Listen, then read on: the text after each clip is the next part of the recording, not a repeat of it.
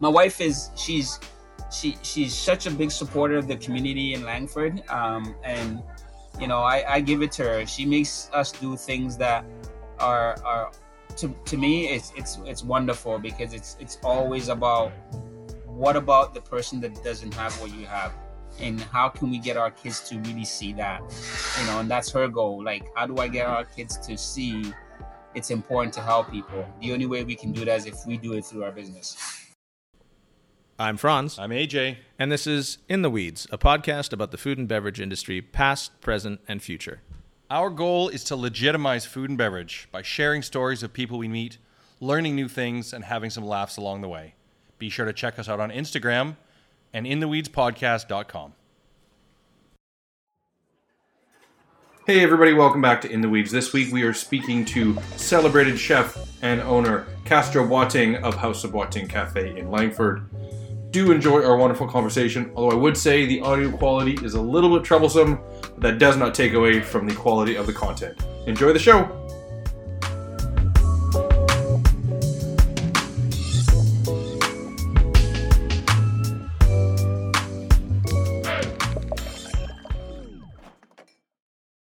Chef, I think you're very wonderfully liked in the community, and I can't believe that you've actually had time to talk to us today. So yeah, I was quite surprised when you agreed, and I think you were being cordial in agreeing to speak to us. But either way, we are the winners in this situation for sure. well, I'll tell you one thing: I'm going to take you on the offer of coming in to help one day. Yeah, I thought that would be the secret. I was like, if anything. Yeah, they'll take us up on the dishwashing, and that'll maybe turn the tide a little bit. Yeah, perfect. Free labor is always wanted right now. Oh yeah, no kidding, no kidding. You know, we you and I have worked together. We actually, I was thinking about it, and I'm like, I remember you because it was at the Aerie when we worked together, and you were chef de partie or sous chef. I'm thinking 2005. How's that sound? 2004? Aerie would be 2007. Yeah. 2007. And I was thinking, I wonder if he is going to remember me. And I think it's very unlikely because I was quite nervous in my role as a server, in that I hadn't really worked in that caliber of dining room very much. So it would be my goal to be unrememberable and unnoticeable as in someone who made as little mistakes as possible. Perfect. Yeah, I think you referenced it before when you were saying that if anything like even remotely happened to the plate when you took it from the pass, you would just like sweated bullets. Oh, completely. Days. Yeah, that was fun. So nice to speak to you again is what I was trying to say. Yes, that's true. You know what? I can say the Aerie is one of my favorite places I've ever worked. I had such a fond memory of the place. Yeah. Fantastic. I mean, when I don't recall what got me there, but it was that last summer that I worked there before it closed down and they kind of begun their transformation. Yeah. I mean, talk about the food was dialed, the menu was dialed, the view was, when it wasn't socked in, was incredible. It was special. Yeah, it's a beautiful property, that's for sure. It's what actually brought me to the island. Oh, really? I'll tell you a quick little story. When I first came to there for an interview, the chef sat me at the very end of the table where you can see Mount Phyllis. Yeah. And he says to me, okay, I'll be back in about 5 minutes. And I sat there for about half an hour by myself, just looking at this beautiful view. And then he comes back later and he goes, do you want the job or not? And I'm just like, I haven't talked to my wife, but I'll say yes. yeah. Based on this view, do you think that was his abstract interview technique, or was he just in the weeds so bad that he needed somebody sooner than later? Well, I don't know, but I've used it myself in that same technique. So.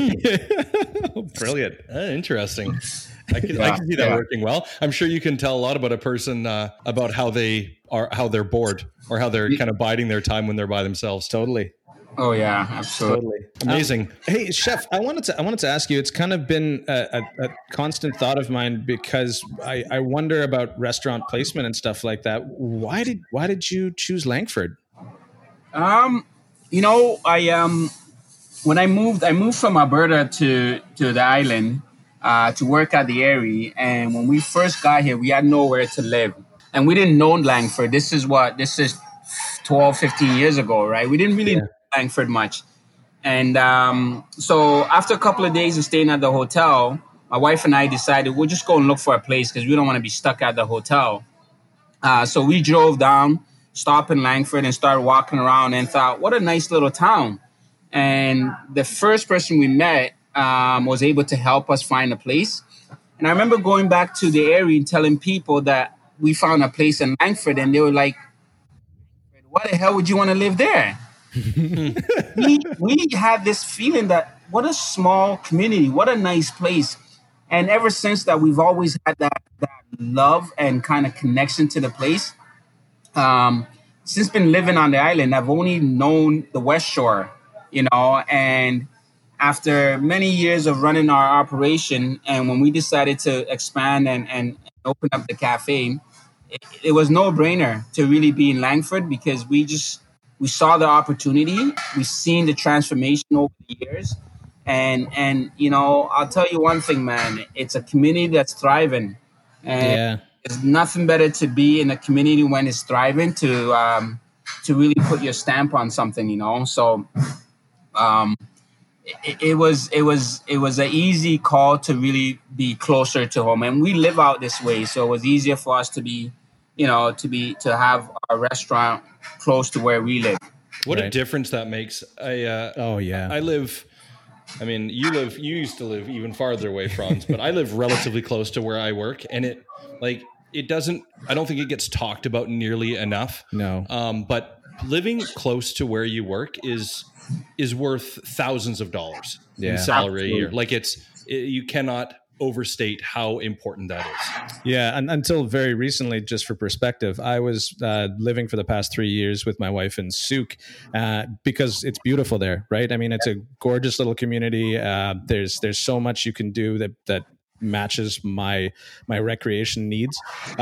But having to commute 5, 6, whatever days a week into town to downtown area, like that's, you're totally right, AJ. That's worth its weight in gold. Yeah. Yeah, for sure.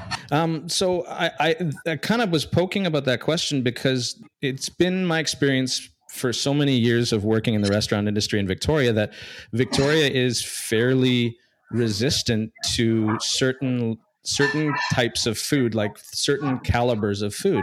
And I find it super admirable because your food is stunning, chef, that you've been so happy and successful in Langford. So, I mean, that's a testament to your community, I suppose. Yeah. I think the challenge of opening up our restaurant in Langford was not making people perceive us as a fine dining place or as somewhere where they can't feel comfortable.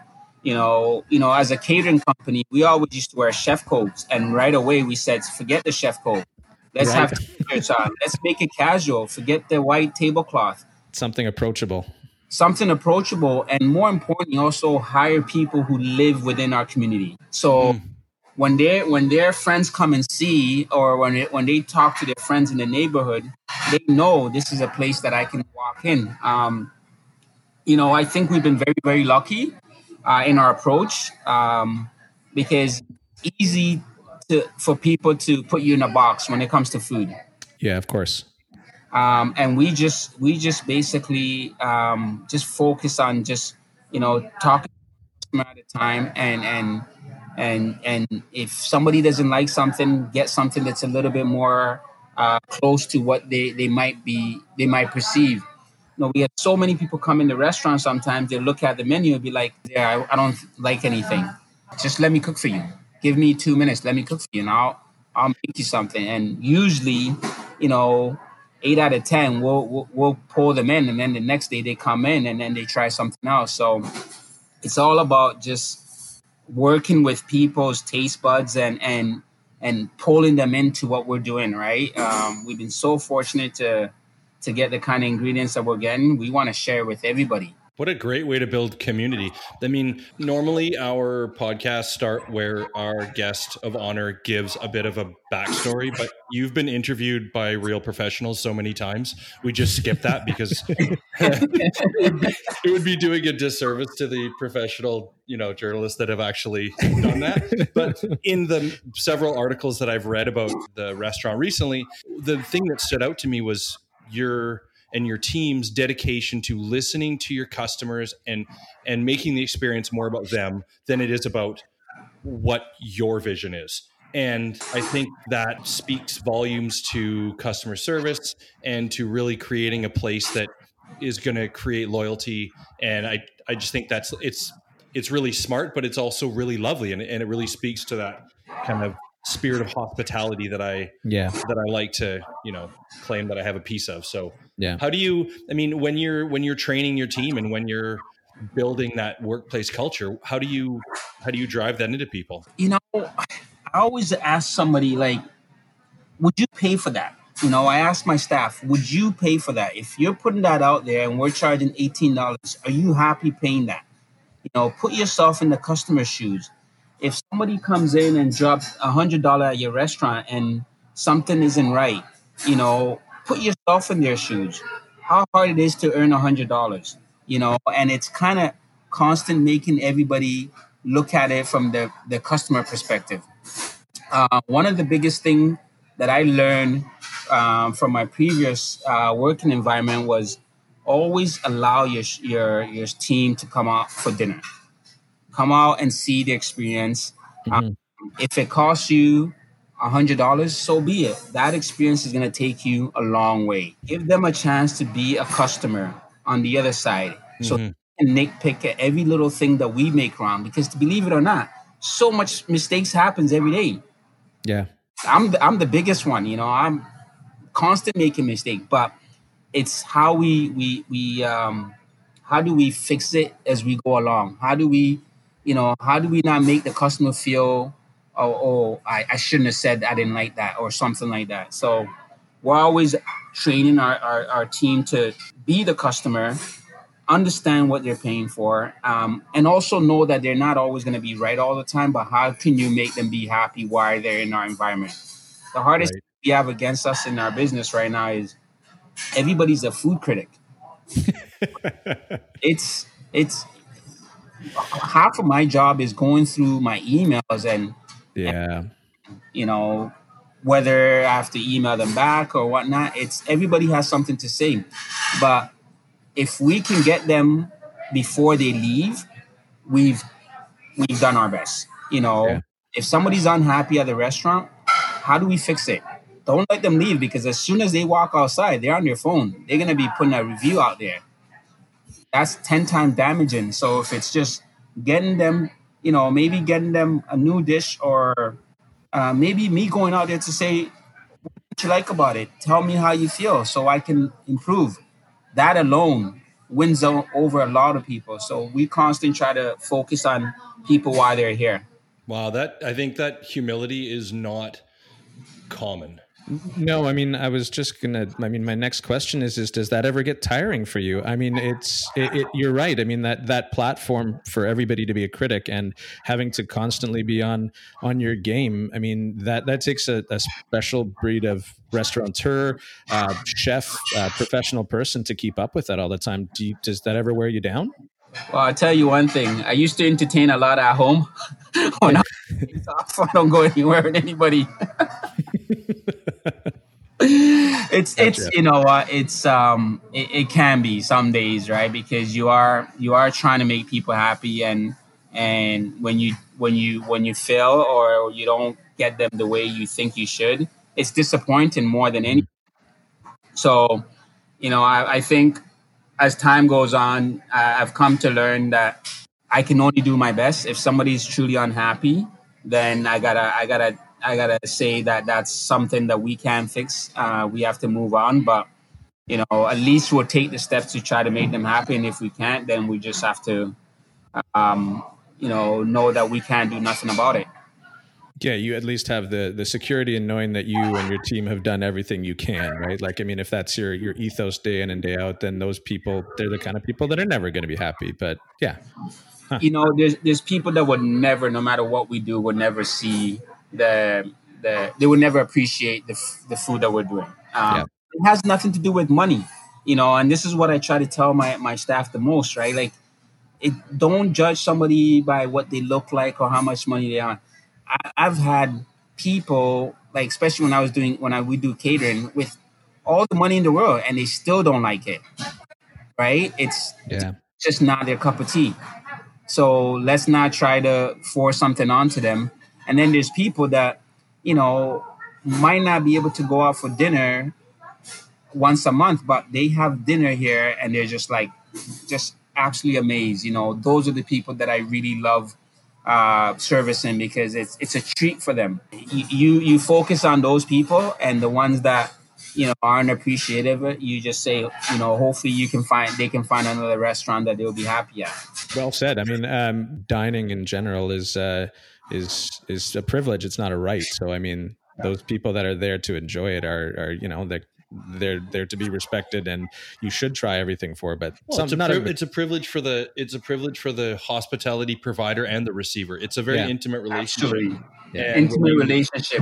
It is. And it's like, and when you're both on the same playing field and you're grooving, like, it's a beautiful thing. Yeah. That's like restaurant magic for me. You know, we were talking 10 episodes ago, we were talking about how that, like, perfect hospitality experience for me would be. And it's that room where everything's dialed and the customers are in it and the team is in it. And then you're like, I mean, if you can achieve that one month or one day out of the month, you know, that's a goal worth striving for. Yeah, for sure. Yeah. Yeah. It's a good feeling for sure. Oh, it's the best. It's the best. Okay. So was there ever a point where you were like, in your career, you know, this isn't for me. I've had it up to here. I'm going to go be a prosthetics engineer or a makeup artist.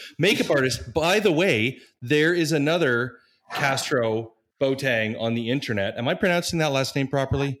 Boateng, yes. Boateng, not even close. Thank you. Okay. Good. I'm glad I asked. Yeah.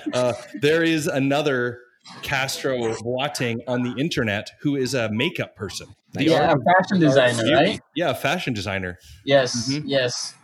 Are they also in Langford? No. All right. Anyway, that was a weird tangent. So back to the original question. Was there ever a point where you had it and you had to, you know, you thought about jumping ship and doing something else? You know, when the Aerie closed was a very difficult time for me. So I moved. I was working at a Five Diamond restaurant in Banff, and I moved to Victoria to work at a Four Diamond, with the notion that this is a chance for me to grow more because of the hotel I was at. And when I got here, you know, I had heard about the Aerie many, many years and the status of it. But when I got here, it was pretty much close to the end of its life cycle. Mm-hmm. You know, there was no money. I mean, there was really, the business was failing. In retrospect, it gave me the best challenge to actually learn to be a businessman, because I just had no money, but I was still striving to do good food and good service. And when that place closed, I couldn't find a job anywhere in Victoria. You know, I kept on saying I was too qualified. And at that time, I just had a brand new baby who was only a couple years old, and my wife wasn't working. And we were just like, what do we do? You know, we just bought a condo. We're stuck. We don't know what to do. And, you know, being a young dad, I was like, I'm willing to do anything. I don't even care about cooking anymore. I just want to be able to support my family. Yeah. That was probably one of the toughest time. And, you know, I kept on looking. And I finally actually got a position at a local restaurant, and the guy was willing to pay me a lot of money, but he turned around and said to me, I would never be able to change his menu. He had this menu that was, for him, worked all the time. So he didn't want nobody to come mess around with it. He just wanted somebody to be a kitchen manager And my wife said, you know, either you're going to do this and you're going to hate it in 3 months or think of something else. And I was like, what else? The only other option to do is get out of this business and go and look for jobs doing whatever. What skills do I have? I don't know. I've been cooking all my life. So we sat around a little bit and we thought, well, fuck it. Let's just get into our own business. Let's start something new, something different. And that was 10 years ago. And, you know, I'm glad we made that choice because it was a hard time for me to really not being able to find a job because I was in the past finding work was easy. That's why I got into this business. You could always find work as a chef. Yeah. So what is the deal with that overqualified thing? Yeah. I'm not in between jobs. I'm working right now, but I'm looking around, and I mean, there's some places where I'm looking, I'm like, maybe I just want to drive a delivery truck for like $25 an hour, like, and do that for like a year and see what that's like. Yeah. But no, they see the resume and they're like, you're overqualified. Yeah. I'm like, I don't understand. Like, what is that actually saying? Like, you're going to be a pain in the ass. You're going to be too expensive. Like, you're going to make all the other employees look dumb. Like, I don't understand the mentality of that overqualified thing. Or no, I mean, if you're applying for something or you're trying to change directions, I mean, one would assume that you would be open to pretty much anything. You're not going to be necessarily a thorn that you're going to take somebody else's job who runs the place. I just don't. Yeah. Yeah. I've heard that many times too, at least in the kitchen world, right? I mean, there's plenty of people, even I have had to look at their resume and, you know, if there's just a regular kitchen job, I usually end up having to have the conversation about their level of experience versus what the job title is. But to just disregard somebody completely based on that experience level is, that's ridiculous. I think sometimes people are scared to hire somebody with more qualification than they have. Intimidation, right? Right. So it's like, it's easier to say, you know what, you're overqualified because I don't want you to come in here and mess up with what I'm doing, right? Right. Yeah. Poke holes in my system. Fair. Yeah. That's pretty fair. Yeah. Nice. Well, I mean, looking back on the bird's eye view of your career in Victoria, like you said, I mean, you said that 10 years ago, you kind of, branched out on your own, and you've been on the internet as kind of being interviewed and doing, you know, dinners here and there for a long time. Like you've been working your ass off. Yeah. And it's really cool to see that you're getting a good amount of attention, but now it seems that everyone's really paying attention. That must feel pretty good. You know what? It does. It really does. When you put yourself out there, right? There's always opportunity for somebody to write what they want, you know, to say what they want about you. And, you know, I guess I feel confident in what I'm doing, to the point where I want to share with people.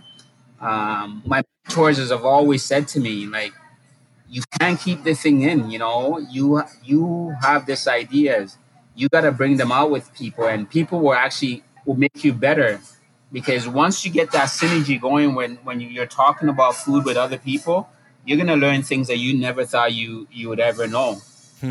Like earlier on, you said, you know, to get this meeting at this time, you didn't think it would happen. Well, I look at it as an opportunity for the restaurant, the opportunity for what we're doing. The more we can get the word out there, the better we are as a business. Mm-hmm. And a part of my business now, a part of my job now isn't just cooking, right? I got to be out there and help promote the business any way we can, like especially in these times. How has that been? I mean, I to some degree I can sympathize at the point of my career that I'm at. How was the transition from pans to office work? Like how are you adapting to that? It's a shit show all the time. Oh, that was, I hate to say it, but that was the answer I was looking for. You know, when you, because what happened with me is, you know, one minute I'm cooking, and then the next minute I'm in front of a computer or I'm dealing with a customer, and you got to switch from one person to the other pretty quick, right? Mm-hmm. I burn more things than anybody in my kitchen. I'm just just, you know, I get called by somebody, and especially now with the restaurant, you know, people want to come in and talk to you, right? And mm-hmm. they forget that you're still cooking, you know. You're not in a position to have 10 chefs. Yeah, it's not that kind of restaurant, not yet anyway. Yeah. You're one of the guys cooking. So a lot of times I find, you know, there's a bit of chaotic in my life, but I like that. You know, one of the biggest reasons I didn't want to have a restaurant from the beginning was I didn't want to be in a situation where I was just boxing. All I had to do was just that. When I got into catering, it allowed me to move around, you know. So like our restaurant right now, I'm constant changing things, and it makes it very difficult for the guys. But that's what kind of gets me excited to get up every day, you know. Yeah, I'm the kind of guy. There's no such thing as a perfect dish. I'll be very honest with you. I've never made a perfect dish. It's always, how do we make this better, or who has an idea to make this different next time, you know. Like, that's what excites me about what we do now, is that I think our food is getting better every day. I think our practice is getting better every day. It makes my job harder. It makes the guys' jobs harder, but to me, it's exciting, right? You know, it's nice to when an ingredient comes in, hey, let's taste this. Let's figure out how do we make this ingredient better for tomorrow, right? Yeah, well, I feel like that quest for perfection is kind of the earmark of the true greats. You know what I mean? Like all the chefs I've ever admired, you know, in my lifetime, that's what drives them, is that feeling that it's never good enough. There's always room for improvement. You can celebrate the wins, but you can always do something better or grow, you know, like. Absolutely. Absolutely. Hey, everybody, if you are loving this, please right now go to patreon.com. That's patreon.com/ In The Weeds podcast. And please consider becoming a monthly supporter. A little bit goes a very long way. Back to the program. So in that same vein, can you tell us a little bit about your lovely staff? I mean, it sounds like even if you're there and you're busting ass every day, you've got a great team that you've nurtured and that you trust. You know, I love working with people. You know, I love working with people because they challenge me. And you know, when we first decided that, okay, yes, we're gonna expand, we're gonna build a cafe. We made a list of people we wanted to work with, you know, and the guy on the top is my head chef now. And I remember putting his name down, and I looked at my wife and we're like, nah, this is no way we can. There's no way he would move to Victoria. You know, he has a family. He works at a hotel. Why would he want to come to Langford and work in a small little cafe? We almost crossed his name out, but you know what? After a while, we decided let's give him a call. And you know, to make a long story short, he came on board, and ever since he came on board, the attitude that he has managed to get people that really gets excited about what we're doing. You know, it's easy for me to take the credit because everybody kind of see my name on everything, but to have a guy who truly believes that the same idea of it can get better, and then he has the very like positive vibes of keeping people happy, encouraging people to do better, helping them out. He's just been fantastic. He's been my number one backbone in this, and through that, you know, he has, and my wife being in the front, she has. I'm like the miserable out of them all. You know, they're very happy all the time. I'm like, why are you happy? We're not making no money, you know? Why is everybody happy? But right. They both have this really positive and fun vibe. So it makes the rest of the team really good. We've been lucky with the people that we picked. We went for more attitude over experience, you know, decided that we have my head chef. He has all the experience in the world. I have a lot of experience. We need attitude. We need people with good attitude, people that are going to want to try and get better. And, you know, even our serving team, like half of my serving team never served before, but that wasn't important. Right. They were there. We need people. We need people that are going to be nice to other people. That's the quality that we want. And that's what we've managed to do. And once you have people that care about each other, no matter how hard the day is, we'll always get through it. Some days are really, really tough in here, and they all put on a smile. I'm sure they're going home and they'll be yelling at me and whatnot, but they just love working with people. And that, I think, alone is, you know, if I ever had to tell any restaurant people what you should look in an employee, just find somebody that cares. Forget their skills. All these things we can learn. I mean, I can go on the internet right now and pick and take any recipe and make it. That's easy, you know. Yeah. The everyday grinding, and we've got the right attitude in here, and that's what makes the difference. Yeah, you can have the best dishes in the world, but if you don't have the people presenting or the happy faces to make people enjoy it that extra little bit, then none of it matters, right? Absolutely. Okay. The one question I had about some of your pedigree from the past is I noticed that you worked at one point at a Five Diamond in I think it was the Fairmont Southampton in Bermuda. Yes, sir. I read that you guys basically, when you joined the team, it was just after a hurricane, and you guys were rebuilding it sort of physically and like notoriety wise as well too. What was that like? You know, it's like COVID, right? You got to find something out of it that makes you great, I think, right? When I went to Bermuda, I was supposed to go to Bermuda, the hurricane hit. And I believe it was Hurricane Irene. Mm-hmm.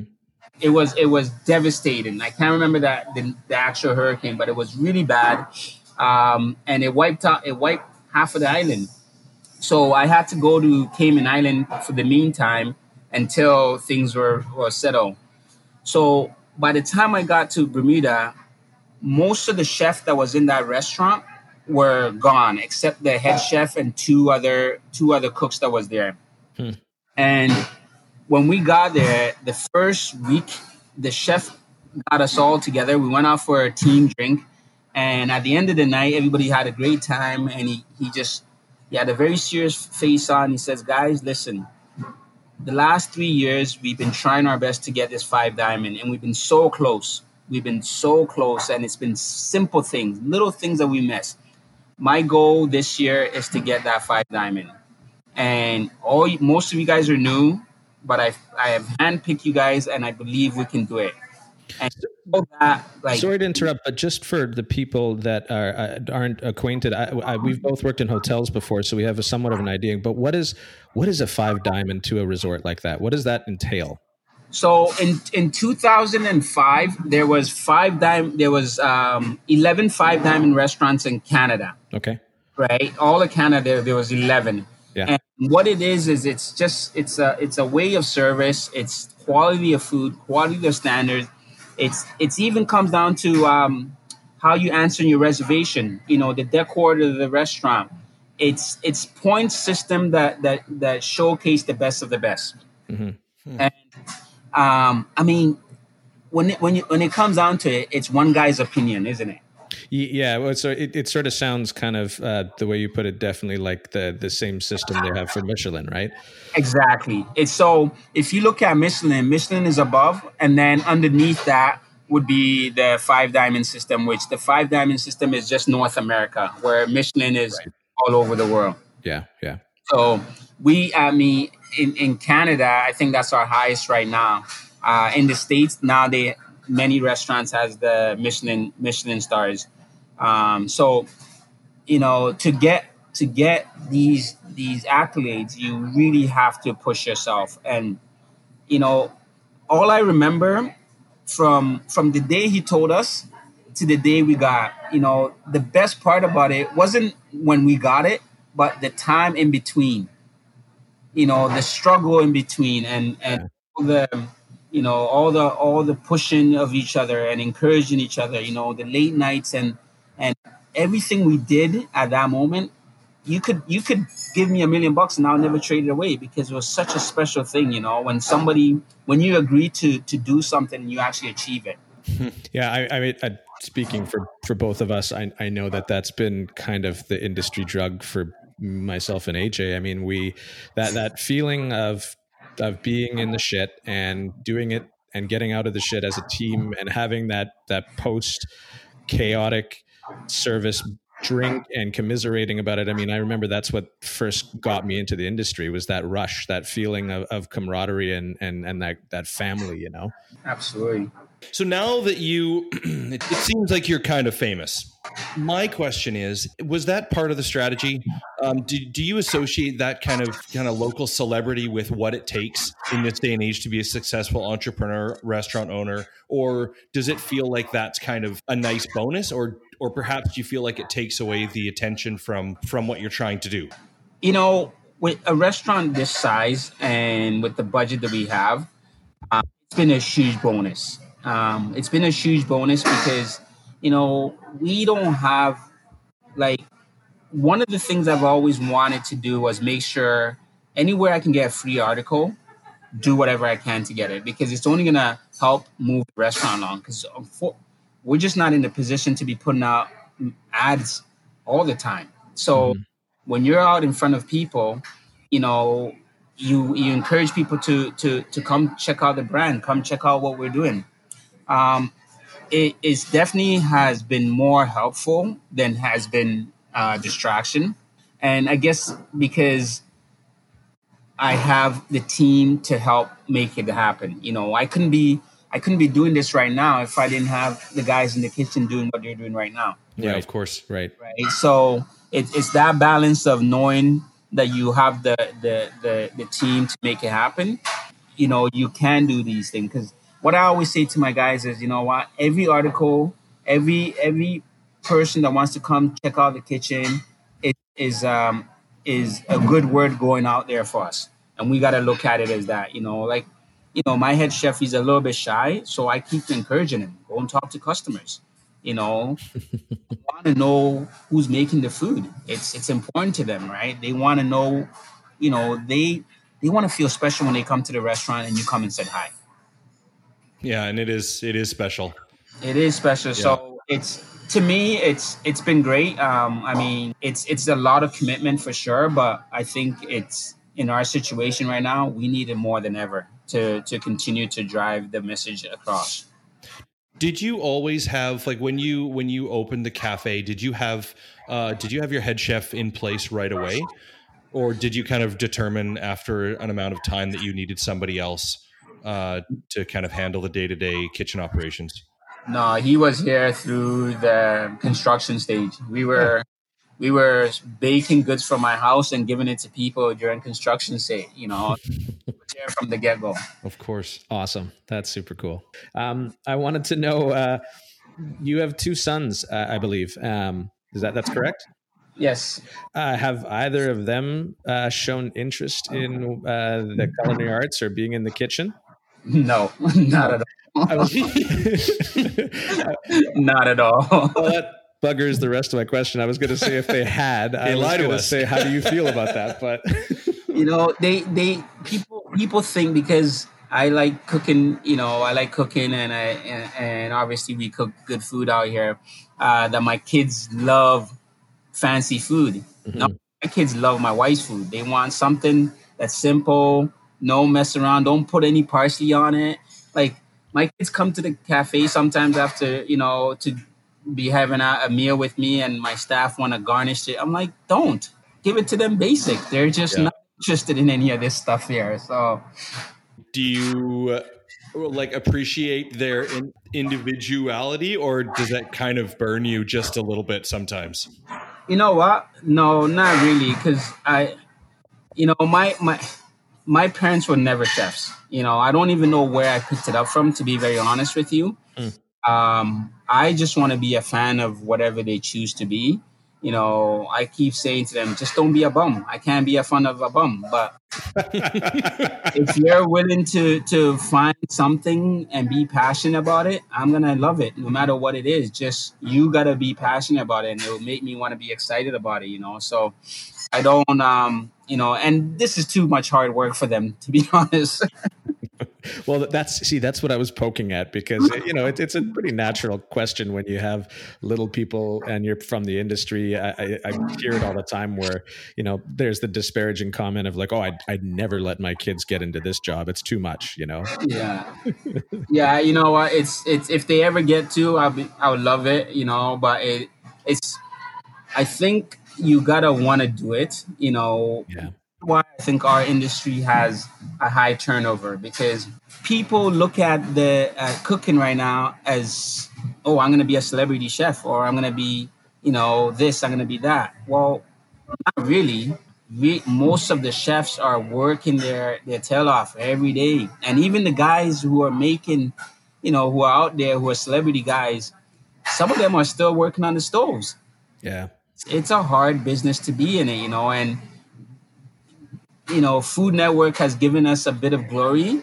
You know, the internet has given us a bit of glory. But to be honest, every chef you see in a nice white shirt, 90% of us is in a dirty shirt after work. Yeah. So one of the things that I recognize as an opportunity in our industry is there doesn't seem to be a lot of room for journeyman level professionals to have just a normal living. It's like either you're a beginner or you're owning your own restaurant.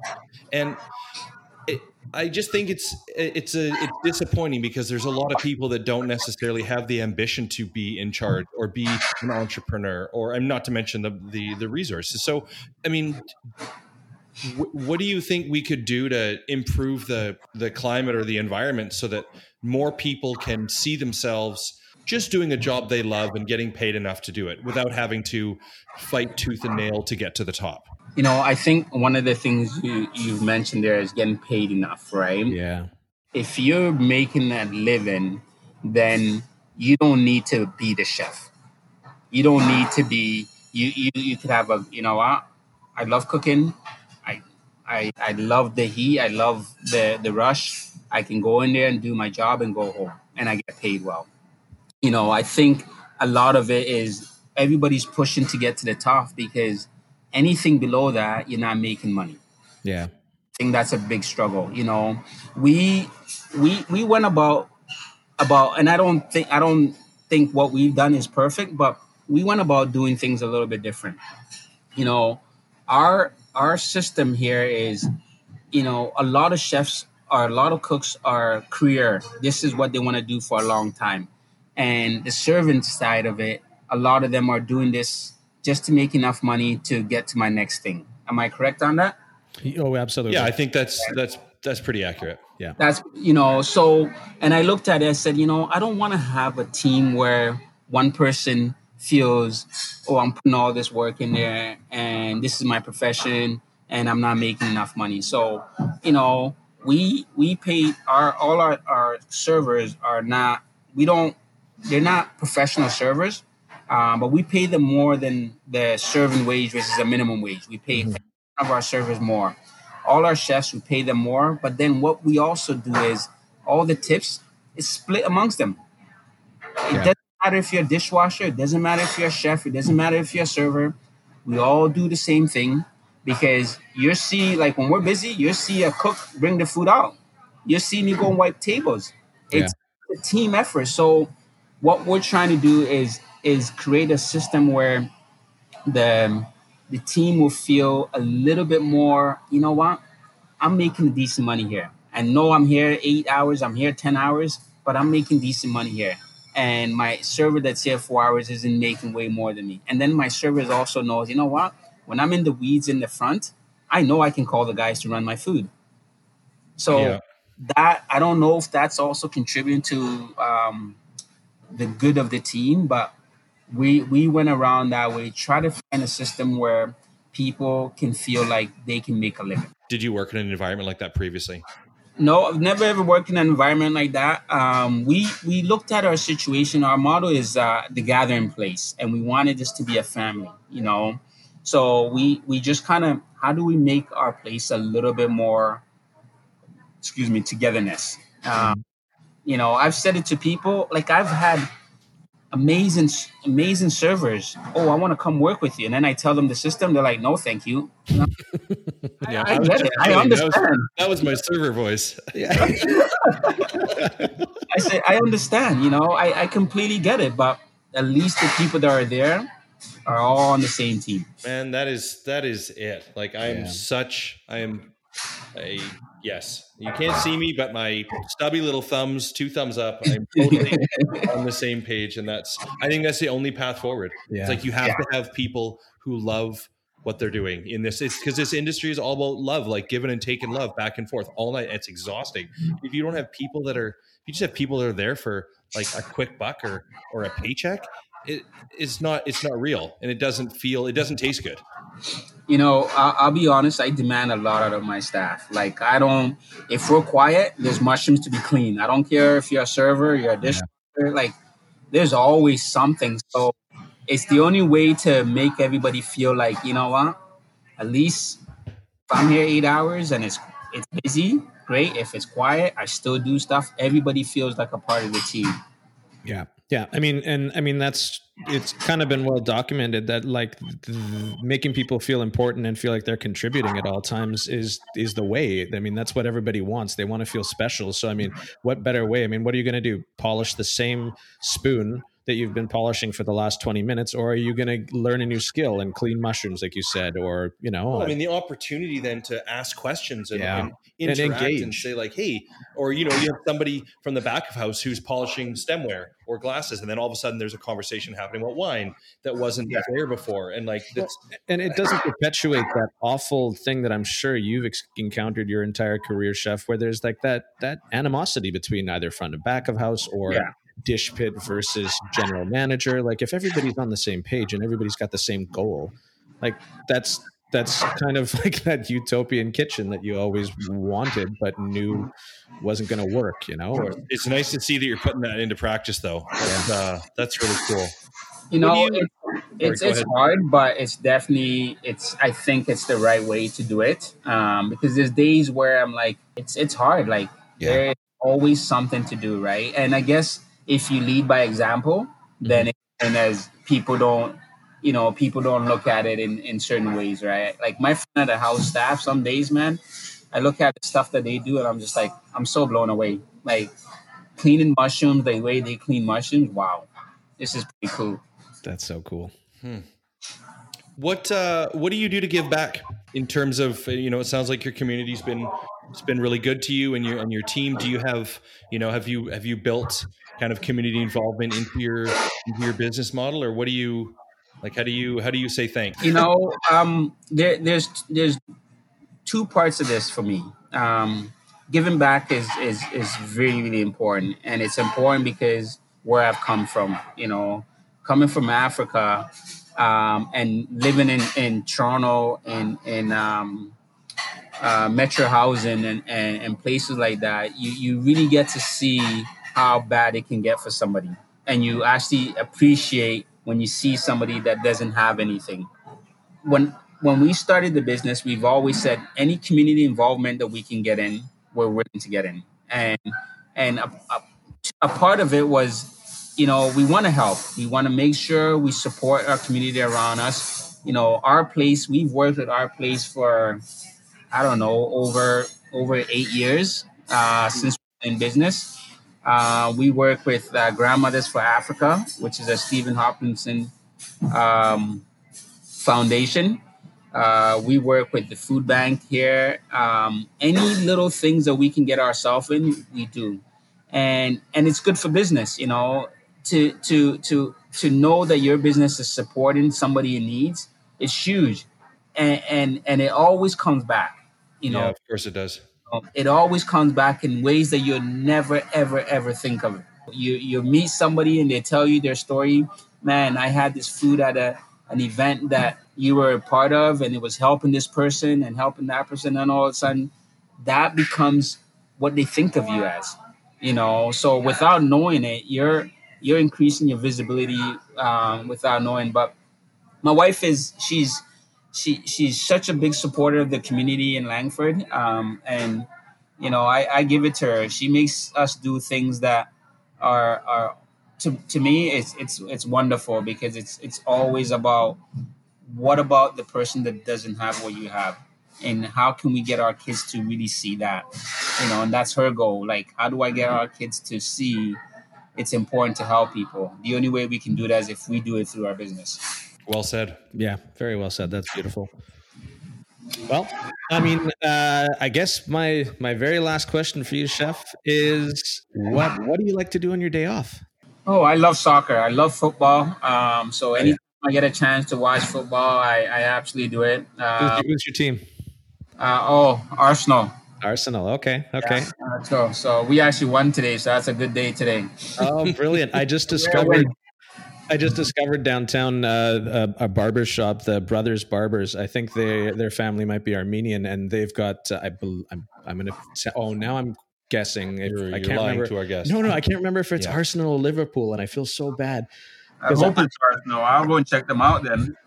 I feel like it might be Liverpool. I'm a football fan as well too. I remember. I think it was Thierry Henry and Dennis Bergkamp. That was kind of the era. Oh, yeah. Of Arsenal that I was a huge fan of. So, yeah. You know what? The funniest thing, that's when I became a fan, and then we went like 10 years just absolute shit. Yeah, totally. Well, I get up 5 a.m. to watch games, man. It just ruins my day. Totally. Does your exec chef or your wife like text the team, like your team, and be like, not great news today on the soccer pitch. Today was a bad day. So heads up, everybody. Well, pretty much. They know when I come in here miserable, they're just like, oh no, here we go again. Yeah. What? It's one thing that really gets me, man, when my team lose. It's a tough one, but hey, that's passion, man. And you know what? And that's what I like about football, you know, there's a lot of passion in it, and I think it translates to what we're doing here. It really is the beautiful game. It's been a lifelong passion of mine as well too. Thank you so much for taking time out of your service tonight. I hope it was a successful service, and it was super fun talking to you. I'm really grateful that you chose to speak with us today. Yeah, I'm super thrilled, Chef. And if there's anything you want to say, we have a humble listening audience, but if there's anything you want to let them know about that's on your horizon for the future, or even just a few words, whatever you like right now. Well, thank you guys for having me. This was fun. I was a little bit nervous coming into it, but... Too. Us too. It's kind of a big deal, Chef. Yeah. You guys made it very easy. But to be very honest, guys, anybody out there, if you're out in the West Shore area and you're looking for good food, relaxed atmosphere, and try something a little bit different, come out and see us. We're excited to be a part of this growing community, and we want people to know, like, Langford is a great place. You know, like the stigma of this place 10 years, 20 years ago, it's not like it anymore. You know, it's really up and coming, and I encourage any small business, any small restaurants, you're looking for a place to set up business, come out here, we'll take you in. That was one of our listeners that we asked that question about, kind of like how you foresee the business community developing in Langford, like where you see it going. So that's a good segue. Do you have any kind of crystal ball ideas as to where you think it's headed, or? Well, you know what, the mayor and the council, they are very supportive of businesses. You know, they want to see this place continue to grow. Any development that's happening here, they're all in the same boat, right? Like, if you look at it, you know, from a perspective of buying homes, nobody can afford homes in Victoria. Mm-hmm. Also, this is the next place, right? And when you look at where it's situated, you're 15 minutes from Up Island, 10 minutes into town. Like, you're in the perfect place, and you're like 10, 15 minutes into Souk. Yeah. It's a neat place to be, and it's growing fast, and good things are happening out here, you know, like I encourage people. People say, why would you want to see more businesses there? Because it's only going to get better for all of us. So I want to see more small restaurants come out here. I want a place that I want to go and eat when I'm on my days. Fair enough. Awesome. Well, thank you, Chef, again, and hope you have a great rest of your week. Yeah, thank you so much for your time today. All right, thanks a lot, guys, and I look forward to seeing you guys at the restaurant as well. Yeah, I was just going to say you'll see us soon. Okay, thanks. Then. Take care. Take care, Chef. Okay, bye. Bye. Last customer has left the building. All that's left to do: mop, take out the trash. Thank you guys for joining us again. If you have any questions, thoughts, or episode ideas, you can email us at podcastitw@gmail.com. See you next time.